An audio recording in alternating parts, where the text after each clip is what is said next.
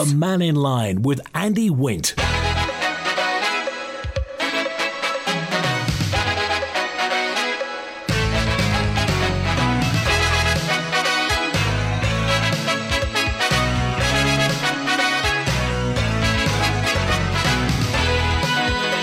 Fastyr mie, good afternoon. Welcome to Mannin Line on Manx Radio. Open line today, so your thoughts on 66 13 68. Text 166 177. WhatsApp 166 177 or email studio at manxradio.com. It could be our famous halfway horse tram. Any thoughts on the potential closure of the Southern Pool? Of course, it has to go to Tynwald. Yes, just a just a recommendation, but. And has anybody seen any swimming wallabies? David's first with us today. Hi, David. Hi, Andy. Well, amazing. Yesterday, I was asking about the Newson site, about the inspector's report, and lo and behold, the power of Manx Radio, it's out today but it's a negative uh, view that's come back from the inspector. I'm waiting for a copy of it to be sent to me, or pick one up this afternoon if, it, if it's available there. What puts into my mind now, what does the developer have to do, or what do these developers have to do for the future? And I asked about is there a fund to help register building? If you were sitting at, a, at your house and it was a registered house, how much money would you get to help you to keep it in there? uh, the, the state it was in, with no modern uh, heating, no modern windows and stuff like that, which just makes me wonder what's going on. But I read the Courier this morning, and I can't believe there's such greatness coming out of our government, and it's down to the ministers to get involved. The Minister for Health, the Minister for Education, the Roundhouse in Braddan, although it's not in my area. I love sport. I was really looking forward to having a look at it, and we're having a row over a road. It's it's absolutely pathetic of this government that the minister just can't step in and get it sorted and not have a headline in the paper. And it's the same thing for the Southern Pool. Um, I'm not a swimmer too, so I can tell uh, your colleagues too. But I know a lot of people who do swim. A lot of kids do have, have a lot of exercise swimming, but I can float a lot more. And what are we doing again with the, the minister regarding education there? 300,000 at a budget down the NSC. I just Andy, you just can't believe it. It's giving us manna, manna from heaven, isn't it, to us people who are listening out here and wondering what's going on. Can well, you, you just, uh, and, and, the fact is that um, these are, I mean, taken individually, you could say, you know, that they, I mean, I'm not saying to, to most people they're not acceptable, but individually they are small things. But when you start to put them all together, they start to aggregate and it just looks like a trend. It, it does. And then we got the same thing now. We've suddenly found out this morning that uh, they're going to light the concrete panels in the wall. What's that about?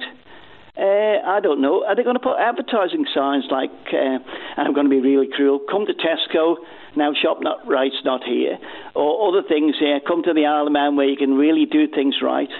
I just wonder what's going on. Well, Douglas, Can- it's forty thousand pounds. Douglas Council are spending on decorative lighting, which is going to be set into art panels in the new promenade seawall. Yeah, I, listen. I'm not a, an anti person, but uh, the Bee Gees was great. Statues are there.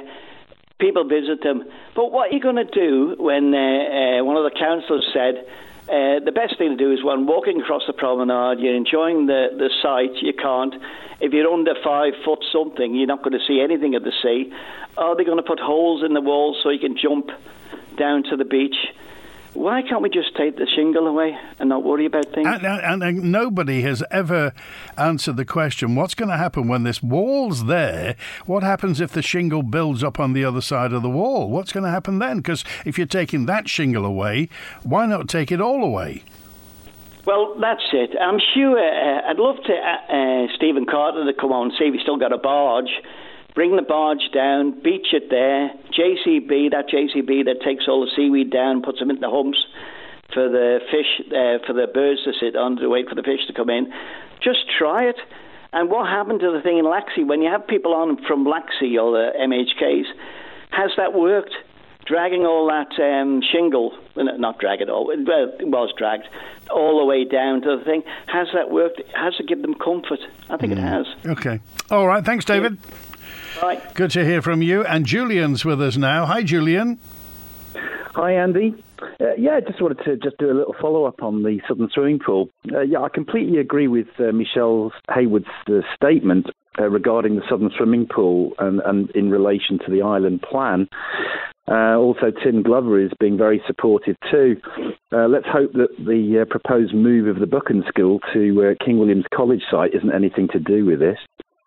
Um, You'll remember we had a chat about the Knight Kavanagh and Page report in January. Yes. I think it was released an hour after we chatted at the end of December. Um, one of the biggest financial burdens on the Southern Swimming Pool was the pension liability, if you remember. And I find it interesting that since we've spoken, due to a remeasurement, Southern Swimming Pool's pension liability dropped by almost a quarter of a million pounds, which based on our earlier calculations, would take the pool out of negative and into positive, uh, which makes the closure announcement completely baffling to me when a quarter of a million less burden on the Southern Swimming Pool is a huge improvement for their finances. All this, I mean, the fact is, um, I'm not an accountant, and I know people who can play with a, uh, with uh, balance sheets and profit and loss and, and and move forward and take back and what have you. Most people look at this and see this was planned. You know, this was somebody's idea. They wanted to get rid of the Southern Pool. There isn't a pool even planned now for the new Castle Rushen High School. And nobody's come out and said, we, uh, on principle, we would rather keep the Southern Pool, but we are keeping our powder dry. The recommendation seems to be it's going as hmm. long as Tynwald nods it through. Well, you see, there's no, there doesn't seem to be any accountability for you know, basically, I mean, it's it's a miracle actually that that pool, when you go in there, it's perfectly functional, it's really clean. Um, it's just a miracle that it's still going, and I think possibly that was as a result of the fact that you've got eight schools all around it that were constantly going in there for the swimming lessons, which of course raises the question: What are you going to do with all those people with the swimming lessons? I mean, is Peel and and uh, the NSC capable of receiving a catchment area of 26,000 people's children for swimming lessons. I mean, and how you know, do you um, how do you quantify mm. the benefit to uh, to children? I mean, the whole point of education is it's a non tangible output. It's not quantifiable you know, and certainly stuff like uh, pastoral stuff, like swimming, all teachers know what the benefit of swimming is. Parents know what the benefit of swimming is. Heavens above, we live on an island. Surely we should advocate all children learning to swim. So to simply gloss over this and, and just say, well, it's losing money, never mind. Well, speaking of that very subject, did I read that the NSC has exceeded its 1.7 million pound budget with an overspend of over 300,000, which takes it over 2 million? Yes. I mean, who's responsible for that? DESC. And don't forget, now Kavanagh and Page said that the NSC hasn't, at that time, hadn't had a full operational year in five years. So this is now six years. If if we get to the point where I'm hearing that the tiles are falling off in the main pool and it has to close for 10 weeks, they'll keep their record and it'll be six years of not a full operational year. And you'll probably be able to tell me how much was that uh, that famous door at the Ramsey pool? How much did that cost? 140,000. I mean, I don't know. Am I right in remembering that um, who was the chair of the board of uh, Ramsey Pool? Is it is it Joe McGuinness? I'm not sure. I think it might be might be worth having him on again and just sort of like like like to sort of know how that door cost 140k. Might be quite interesting. Um, just before I go, completely different thing. 30 seconds and I'm gone. Um, just an interesting bit of information. The Association of the British Pharmaceutical Industry um, they established a self regulating body called the Prescription Medicines Code of Practice Authority, which is supposed to be a self regulation on the pharmaceutical industry. Um, guess who was appointed in December 2020 um, as the chair of the appeal board for the Prescription Medicines Code of Practice Authority? Who was it? Kate Brunner. Oh, really? It's a funny, small world, isn't it? Well, very talented woman. She is multi talented. Thanks for calling. Thanks, Andy. Cheers. All right, have a good weekend. 17 minutes after 12. Plans to demolish the former Newsons site uh, have been turned down. The late 18th century building plans to demolish and redevelop the former Newsons building on North Quay in Douglas have been refused following an appeal. The uh, proposals to turn the registered building site into a block of 10 apartments and three bar restaurant units were originally refused in 2022. In September 2022, the appeal launched days later on the 4th of October. The former warehouse site's made up of two buildings dating back to 1786, which are said to be important survivors, illustrating the development of Douglas Quayside, an emerging industry of trade. Uh, the company involved in this is Kell Properties.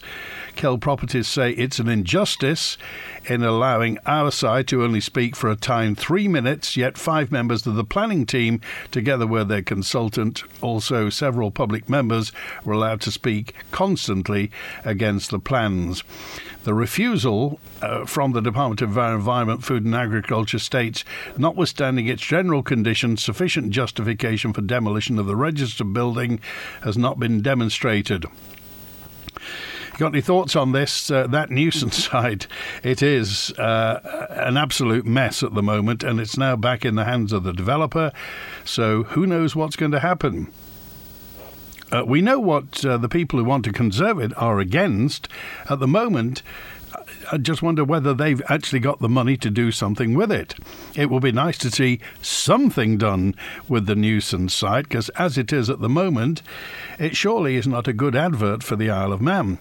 What are we going to say to all the TT fans who pour in in May and they look at the nuisance site and say, How long's it been like that?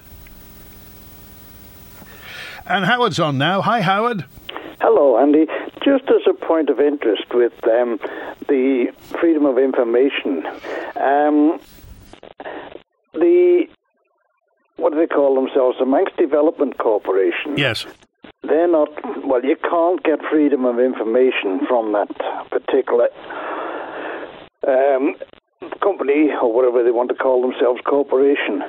But I noticed in one of your headlines, it's going back a couple of weeks now, 9th of January actually, they arranged, now it was last year, a 50 million funding line from Lloyd's, also finalised last year. They haven't made a profit yet, which, if you look at it, if they haven't sold anything, they can't make a profit on it.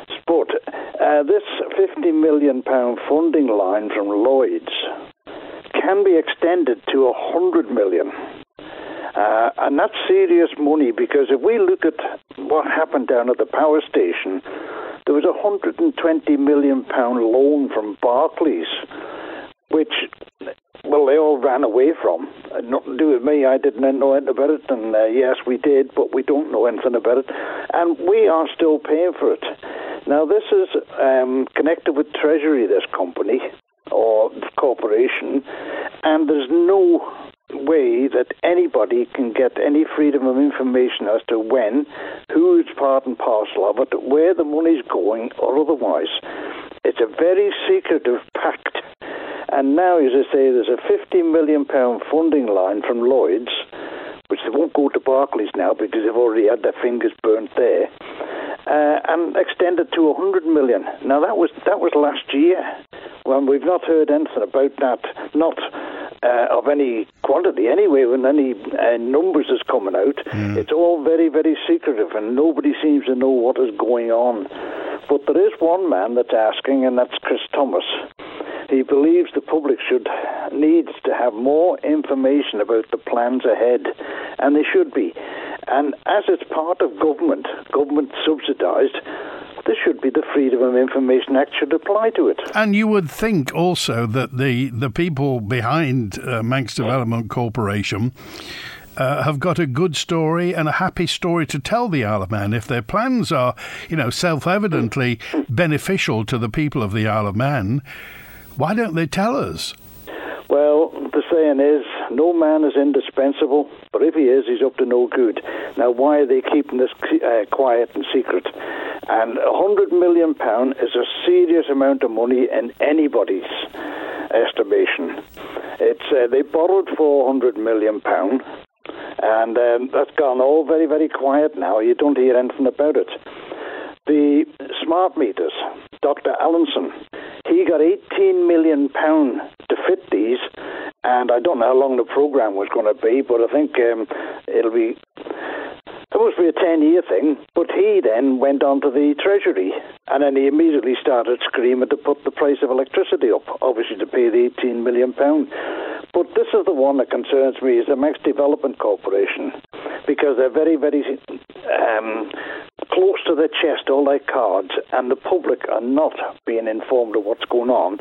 And as many people have said, both the steam packet and this particular corporation they are not on the freedom of information list. You can't get any information out of them. But who and when give permission for this 50 to 100 million pound uh, loan? Mm. Okay. So it's a question that needs to be asked, and uh, Chris, there's one that Chris Thomas wants to bring up because he seems to, well, he seems to get his teeth into some things and uh, then he gets kicked out again. Oh, just by the way, Howard, everybody is everybody's very excited about the trees along the Peel Road. By the way, we're, we're trying to get to the bottom of those trees and what's going to yeah. happen to them. Yeah, well, uh, it's not a major job. Um, it's only the trees underneath them. They don't have to do any major work down there. It's just the the saplings as they're coming up through, and they will destroy those trees eventually. Uh, so yes, it's it's a couple of days' work, and, uh, and then we'll have something to cherish. All right. Thanks, Howard. Have a good weekend. Okay, take care. Thanks. All right, 24 minutes past 12. Uh, Muriel, I think, has got the answer to this and uh, the, uh, regarding the freedom of information and the fact you can't FOI the Isle of Man Steam Packet Company and the Manx Development Corporation, which are companies owned by uh, Treasury. So in the end, they're our, they're public companies. Muriel said the problem, I think, is arisen because of the drafting of the Freedom of Information Act 2015. They listed nine existing publicly owned companies, uh, companies like Isle of Man Film Limited, Laxey Glen Mills, and Radio Manx Limited, of course, which is the holding company of Manx Radio. Now, all those companies companies are in there, but they didn't make provision for any companies that may be acquired in the future. So this may be a drafting error. Say, acquired the Steam Packet Company or the Manx Development Corporation, but there's no provision in the Act for those to be FOI'd. Now, whether or not that could be remedied, we don't quite hmm. know. Eddie's on now. Hi, Eddie. Hiya, you all right? Good, thanks, yeah. Yeah, um, my green thing for today uh, to do with the turbines, um, I'm actually waiting for a little bit more information, but I can tell you what it's about. And it's about uh, turbines that have been put up in America, um, numerous of them, but they seem to be lying dormant, nothing happening with them. They're not turning or anything. And from what we gather, right, I'll get more information about this is that um, the the cost of them as uh, maintenance has gone up, and nobody seems to want to actually uh, or think that they might be able to make money out of them uh, because they're, they're, turning to other alternatives over there. Um, and also, at the same time, nobody wants to take them out because it's going to cost too much money to take them out. So there's a lot of denial going on there. But I'll get you more information about it. But that will be that would have been my green topic for the day. Okay. While I'm on, can I just mention a couple of stats about the swimming pool? By all means, yeah. Yeah. Um, over the years, there's been 140 Manx records achieved. Um, would you believe there's four swimming pools on the Isle of Man? But 77 of those records were were got were got by southern swimmers. That's that's over half, isn't it? And yet there's four swimming pools, and one of them is huge. The, the Southern Swimming Pool, 77 of the 144 records. That's a brilliant achievement. What do you think is going through the politicians or the senior civil servants' minds when they look at the Southern Pool and they've got a red pen in their hand? They can either put a cross through it or, or a tick by it. What do you think they're thinking of? Andy, we we remember saying about the uh, inquiry that um, what's her name, the MHK for it. Then uh, she she she paid an unknown amount. Some people say it was about fifty thousand pounds to have that inquiry. We all knew what was wrong with the pool beforehand. We told her that. The inquiry came back. The results were exactly what we said. There seems to be, like I think somebody else suggested earlier on, there seems to be a, um, a movement in the government to just keep things secret um, waste money on stupid ideas, everything. It's like it's like you just mentioned before, forty thousand pound for some lights in a concrete wall. Why not stop that and give the forty thousand pound to the pool? All right. Okay. Thanks, Eddie. Little, little things like that. Cheers. Thanks for that. Have a good yeah. weekend. Thanks for calling today. I thought we'd hear from uh, a former politician I've got a former politician coming on Mannin Line next week. Martin Perkins, former MHK, topped the poll in Garff, but unfortunately for him, lost in 2021. But also, I want to hear now from a former politician who was the Minister of Health and Social Security from 1986 to 1989. From 1989 to 1994, Minister for Local Government and the Environment. From 1994 to 1996, Minister for Tourism and Leisure. From 1996 to 2001, Minister of Transport, and from 2006 to 2011, he was our Chief Minister. Former Castletown MHK Tony Brown. Well, I'm quite shocked, really, and I think it's an appalling decision. I mean, totally unjustifiable. As far as I know, we're still waiting for this report as to um, how the leisure pools will be funded in the future. But I think more importantly is the lack of any vision as to the need to retain regional swimming pools in the Isle of Man. And based on this decision, the South will be the only area of the Isle of Man that does not have a regional swimming pool or a national pool that's available. But I think more importantly, it's the opportunities it's given to many of our children and not so young in terms of competing in things like the Island Games, some of them going on to compete in uh, other world games. And I think that losing that is, a, is really bad. But I think also important is, I mean, based on what we are told, it's a decision that has been made purely on finance. Government saying it can't afford as well. You know, some of us, and me included, have been saying for a while that if there's a problem in this and the government needs to raise more funds for this, then why not include the richest local authorities into contributing towards the swimming pools, the same as the regions? And that would be Douglas, Braddan, and Onchan. They don't pay a penny in terms of a contribution directly for the swimming pools, and yet all the rest of the island does. And here we are in the south now being hammered because the southern pool was the first one to be built. It's been known for at least 10 years that it needed replacing. Previous departments of uh, education have looked at including it within the redevelopment of Castle Rushen High School, which is a logical decision. And really, I think that the uh, minister needs to look at it with a broader vision. After all, she is the minister not only of education, but is also the Minister of Education, Sport and Culture. And swimming pools fall into categories of sport. And I just think this is a bad move. And I hope that the Southern MHKs, with the support of the other regions who could be put in the same position, actually fight this very hard and actually uh, make it clear in Tynwald that this is not an acceptable solution and government has to find a way forward. Tony Brown was elected as a member of Castletown Commissioners in 1976, was chairman then was elected as MHK in Castletown at the first attempt in 1981. He was an MHK through until 2011. And I just wonder what your thoughts are concerning this. A message in from Maureen who just said, I see Julie Edge has got her way. No thought for the hundreds of people in the south of the Isle of Man who use that pool. I bet she's never even set foot in the place. Well, I think she has. Uh, you can't uh, tell you how disappointed I am with this outcome. We've lost everything. We've lost the post offices, we've lost the banks, and we're going to lose the southern pool. What is going to happen next? The southern pool seems to be going. The news was revealed after a leaked letter showed that the Department of Education, Sport and Culture is recommending the move on financial grounds.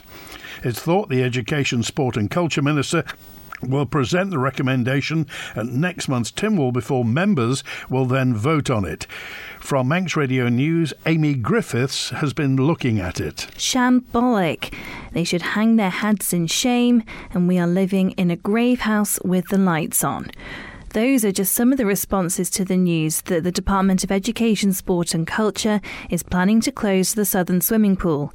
The future of the facility has been in doubt for a number of years because of the age of the building and its general condition.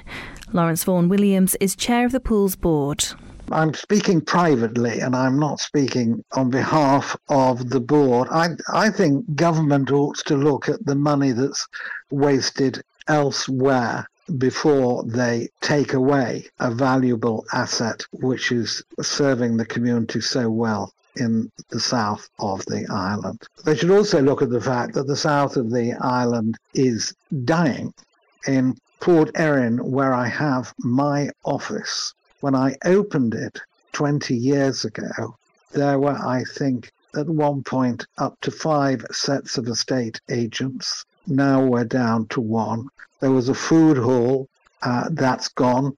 There were two butchers, that's gone. There's no butcher in Castletown. If you want to buy some meat, you either got to go to St. John's or to the terrace.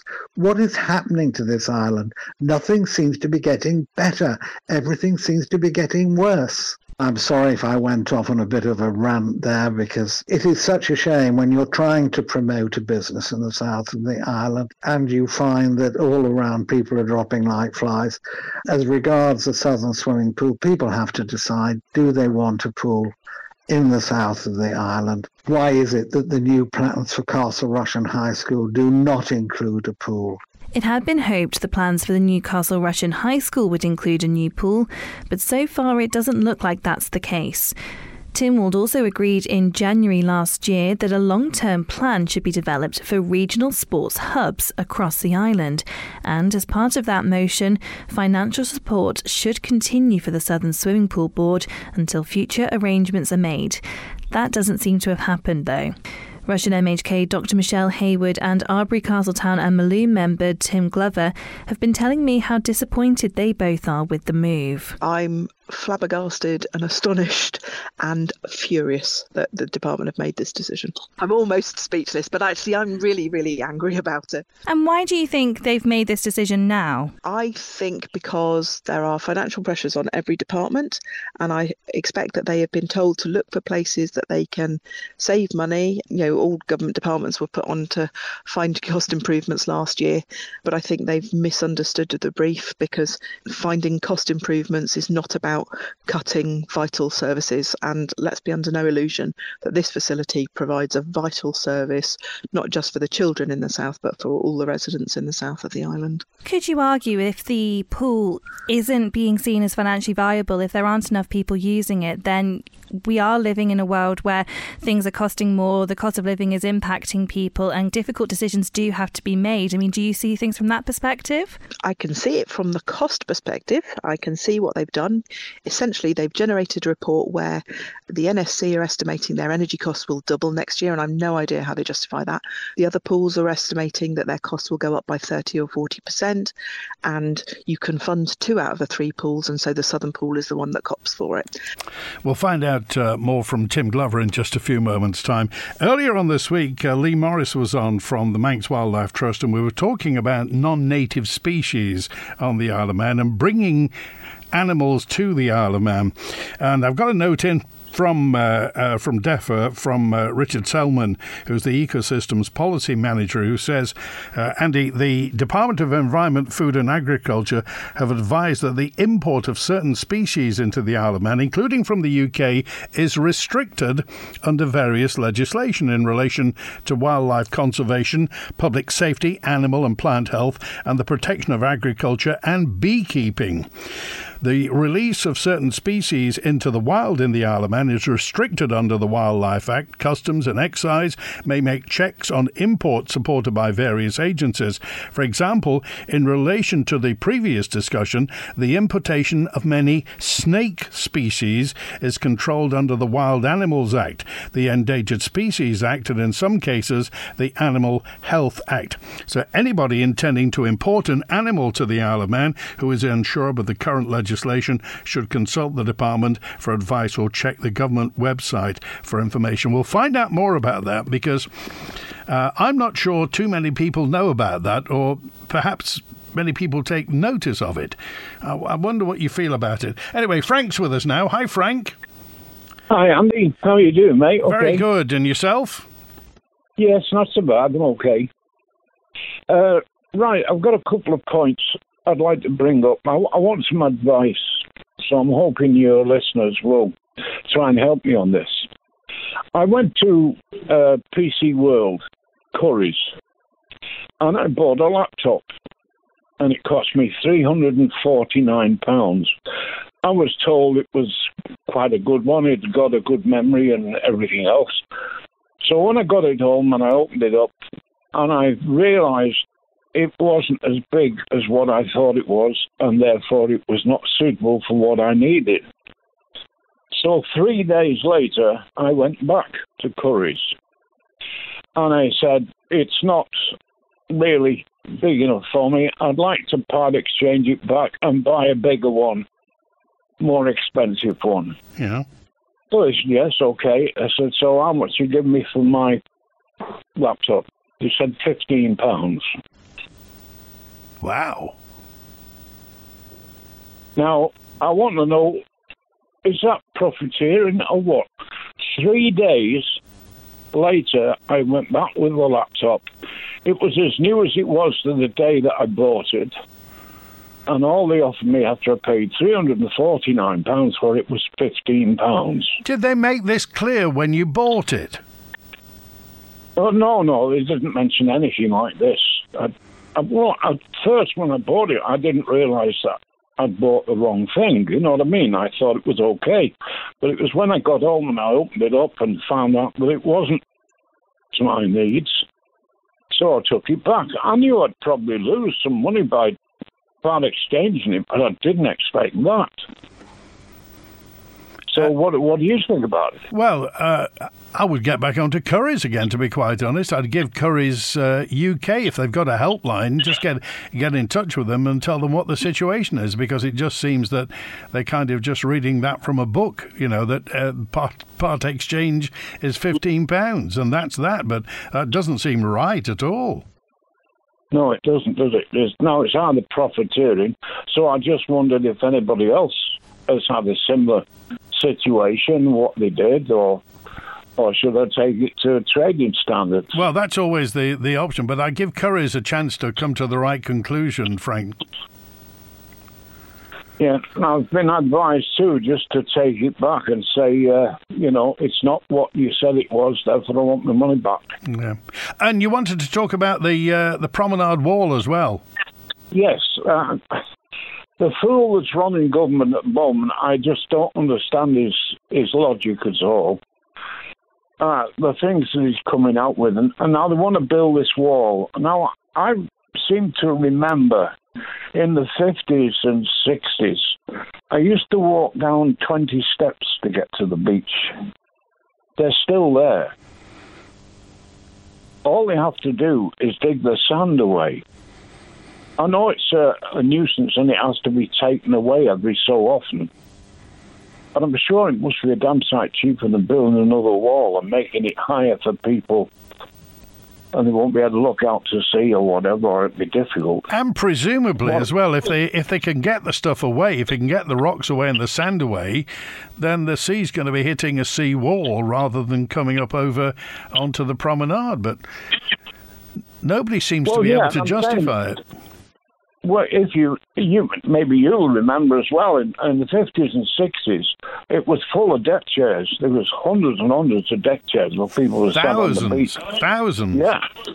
And you walk down 20 steps to get to the bottom of, to get on the beach. So the wall is perfectly high enough for sea defences if they take the sand away. And that's all they need is a digger to take it away. They don't need anything else. Okay.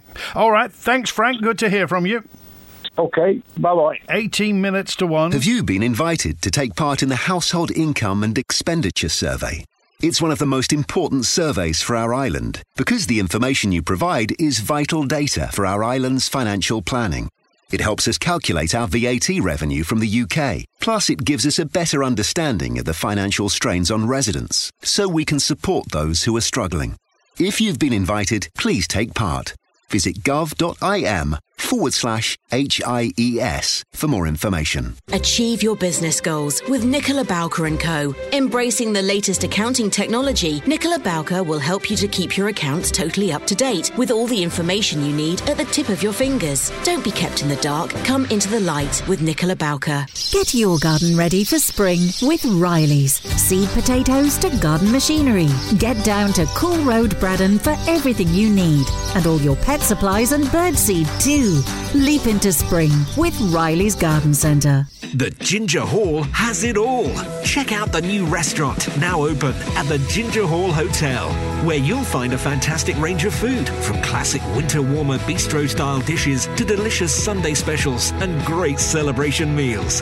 Don't delay. Book now on 897 231 or visit our Facebook page for all our opening times, pictures, and full menus. You'll even find details on our live music and more. The Ginger Hall really does have it all. Lots been happening over the past week as Tynwald government emerge from their much needed Christmas break. Tynwald sits next week, so we take a look at some of the items on the relatively light order paper. We now finally know what the sister review into our Heritage Railways recommends, and it seems the trains and trams are generally a good thing that should be supported. We also consider briefly the COVID review and its weighty findings. That's all on Perspective on Sunday at 12 noon on Manx Radio with me, Phil Gawne. Perspective certainly putting the passion back into politics this week. The Mannin Line with Andy Wint. It's 16 minutes to one, and uh, Tony B's on. Hi, Tony. Hi, Andy. How you doing? Very well, thanks. Yeah, good. Yeah. Um, what I wanted to comment on was there seems to be a desire at government level to close everything up that's old and not build anything that's new unless it belongs to the government. I'll give you two examples. One is you build a new test centre that's not necessary, 200 yards from the old one, and the old one's still lying empty. So there's no plan in, involved. All they do is keep building more stuff. And the other one is the recycle centre. So what was wrong with the recycle centre they had? Nothing. Spend a fortune on building a new one. I, I, th- this is just madness. They keep spending money they haven't got, and then it's, well, what should we do? Well, we'll close something. We'll close the lift stables. Uh, we'll close the horse tram lines from the uh, middle of the prom to the end because we don't really need it. Who makes these decisions? And is Tynwald awake? I, I get the impression that these are the, these decisions, and this is only an impression, it might, might be wrong, that the decisions are made by individuals and then pushed through and nodded through because it's, well, it saves money. But we could save a lot of money. We could cut down the number of people at Tynwald. We could reduce the budgets of the DOI and just say, no, we're not going to do that. We're not going to build a seawall we don't want. I want a better solution. But we don't do that. We don't challenge it. And there's no, I don't believe that anybody at DOI has put forward a balanced answer to why can't you just remove some of the shingle on the beach and dispose of it? And you, the idea that you've got to truck it away is, is not necessarily true. There is plenty of area within the bay for you to pump it out to sea or lift it out to sea and dump it, and that would actually work as a, as a temporary breakwater.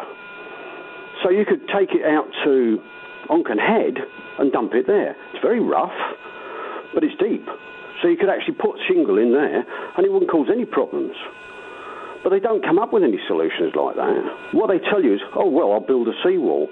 So this comes very close to, well, I'll build the wall higher and that'll make it better. And it won't because the sea level is still the same. So it's still going to come over the top of the seawall, whether they like it or not. You see, two and a half years ago, when we when they were all standing for government in the, the general election, you couldn't get Mm-hmm. away. You couldn't get away from the word transparency. Everything was going to Yeah. be transparent. We were going to know everything that government did, and uh, freedom of information, and accountability, and what have you.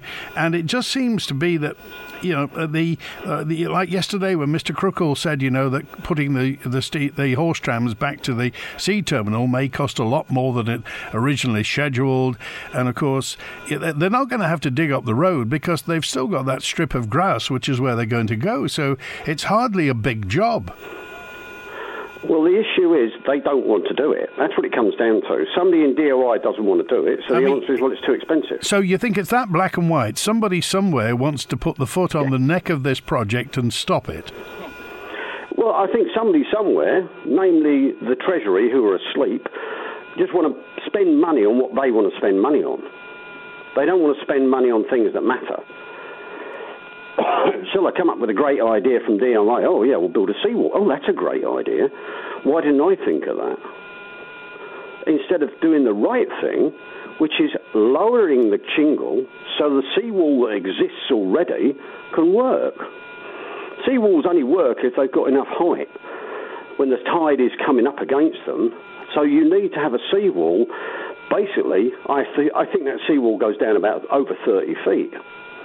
But it's not showing 30 feet. There's only about 12 foot between the water and the top of the seawall at normal tides. Do you think Tynwald's going to nod through the closure of the southern pool, Tony?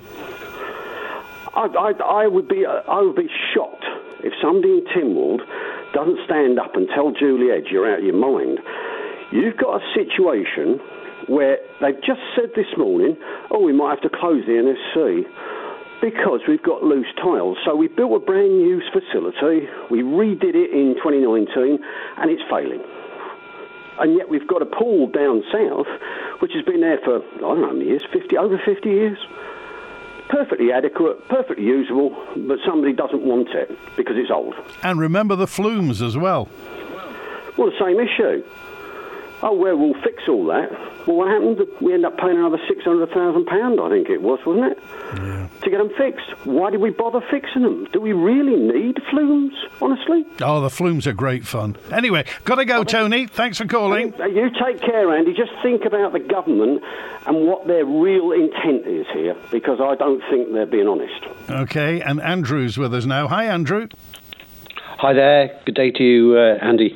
Uh, Southern Swimming Pool uh, just brings to mind the 12th of December and Tynwald uh, backed 1.6 million for the Villa Gaiety sound and lighting. That was promoted by Julie Edge.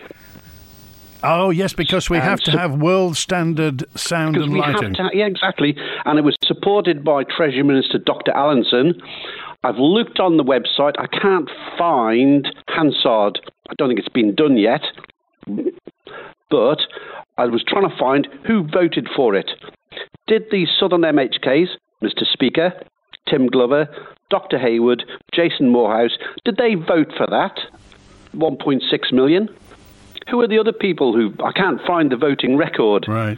But somewhere something has gone completely wrong because if you're going to close a swimming pool against having 1.6 million for a sound and lighting system, hello, somebody needs to be called to account, and I would think. Uh, somebody should bring forward a vote of no confidence in Julie Edge. She's a waste of space. All right, thanks That's for calling, got to say. Andrew. Good thanks to hear now. from you. Bye. Looking for the perfect gift for your foodie friends and family? Look no further than woodburndeli.im, your go to online haven for culinary delights and thoughtful presents. At Woodburn Deli, we offer everything from specialty spirits and wines to artisanal cheese and charcuteries. Step inside and explore perfect gifts and treats for you or your loved ones. Not to mention our selection of hand packaged hampers. Vouchers available too. Just visit woodburndeli.im. The Ramsey Garden Centre seasonal sale is now on, featuring a huge range of seasonal items at up to 50% off. Don't delay, grab a bargain today. There's never been a better time to visit Ramsey Garden Centre. Open seven days a week on Albert Road, Ramsey. There's more than you think at Manx Glass and Glazing. Along with the supply and installation of quality windows, doors, and conservatories, Manx Glass and Glazing also have more for inside your home, including made to measure mirrors and glass splashbacks in a wide range of colours to give a contemporary look to any kitchen. Give your home a makeover. Visit the showroom on Snugborough Trading Estate or find out more at manxglass.com. Manx Glass and Glazing. Quality and style since 1986. When couples decide to part, there's a lot to deal with. There's the matter of the children, the matter of your property, the matter of pensions. You need to consider the matter of existing wills, and perhaps the matter of a business. And because you matter, Mann Benham Advocates are here for you when it comes to divorce and family matters. For help and advice and a free initial consultation, call Mann Benham on 639 350. Mann Benham, here for you. The Mannin Line with Andy Wint. And Sandra's on. Hi, Sandra. Hi. Um, as, as a wheelchair user, I w- would like to see a wall there at the, on the promenade. I feel that um, a digger should go along and lift the stones.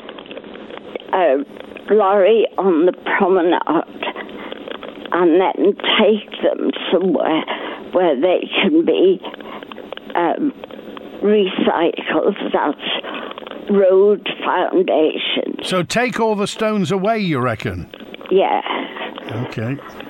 and they can be uh, recycled as as um, foundations for roads or Okay. potholes. All right. We appreciate that, Sandra. Thanks for calling. Have a good weekend. Okay. Thanks now. I want to hear from Tim Glover on the Southern Pool. Tim Glover, MHK. Quite frankly, I think it's absolutely shambolic that this is even being thought of. It's a, a, an utter disgrace that they've even thought this way. This was entitled A Report into the Affordability of Regional Pools Being Part of the Regional Sports Hub. Well, is the South not a region anymore? Is a question I'll ask. It's become a postcode lottery as to whether you've got access to a swimming pool or not. The South are in the process of setting rates like all local authorities. Do they put in the rate for a swimming pool or not now? That's going to be a really difficult decision for the local authorities. At Douglas, well, they don't pay, do they, for the NSC pools? So how is this fair? It's just creating a, a postcode lottery. If you live in Douglas, well, aren't you lucky? If you live in the South, well, you don't get a pool. It just doesn't fit in with anything that this administration is trying to uh, provide through the island plan. It, it, it actually bulks against what they're trying to say in the island plan, and I would therefore contest that the island plan is just a load of spaghetti words and means absolutely nothing. In the letter leaked to Manx Radio, it says the recommendation is going to be made at next month's Tynwald sitting. If approved, it would mean the pool would close for good on the 31st of March. By the way, this weekend there is a political surgery for Arbory Castle, Town and Malew. So if you want to see Jason Moorhouse and Tim Glover, there's a drop in at Colby Methodist Church Hall tomorrow from 10 to 11:30. There are other political surgeries at Ramsey Town Hall for the Ramsey constituency and at the Hub in Onchan for the Onchan constituency and also at the All Saints Church Hall for Douglas Central constituency. The banks are gone, the post offices are gone, the bus station gone, the trams sort of gone, but at least we've got the Rectal Newson's warehouse. So all is not lost, uh, says Mark. And Paul says Douglas has got too much sand. Port St Mary Beach needs some sand. Just saying. That could be a plan, couldn't it? That's it for Mannin Line this week. Thanks to Chris Quirk on the phones. Have a great weekend. W I N T. 60 60 years serving you as the nation station. This is Manx Radio. At this time of year, poor weather is to be expected. But in 2013, the big snow came later on. As we might have hoped, spring might be approaching. It proved devastating for farmers, with thousands of sheep and lambs trapped. The uh, day is crisp, the snow is, is deep, the snow on the trees, of course, the sun is shining, and it really is a picture postcard, a Christmas card sort of day. There are drifts, certainly up to 15, maybe 20 feet in places, coming down the Cronky Strait from where we are at the end of the straight, going back towards the uh, the Glen Helen side, as it were, totally impassable to any vehicles. And uh, just talking to a neighbour who'd flogged it out on foot to uh, have a look around, and he was checking uh, some sheep as well. Of course, big worry for farmers. There could be some buried and dead under the snow.